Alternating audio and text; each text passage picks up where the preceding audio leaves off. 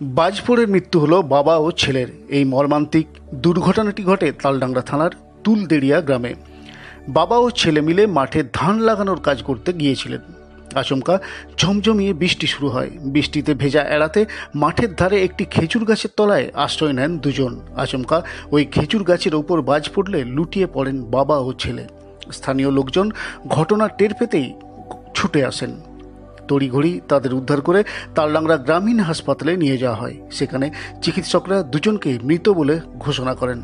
Police জানিয়েছে, মৃত বাবার নাম সাগর ঘোষ, বয়স ষাট বছর, ও ছেলের নাম দুলাল ঘোষ, বয়স পঁয়ত্রিশ বছর।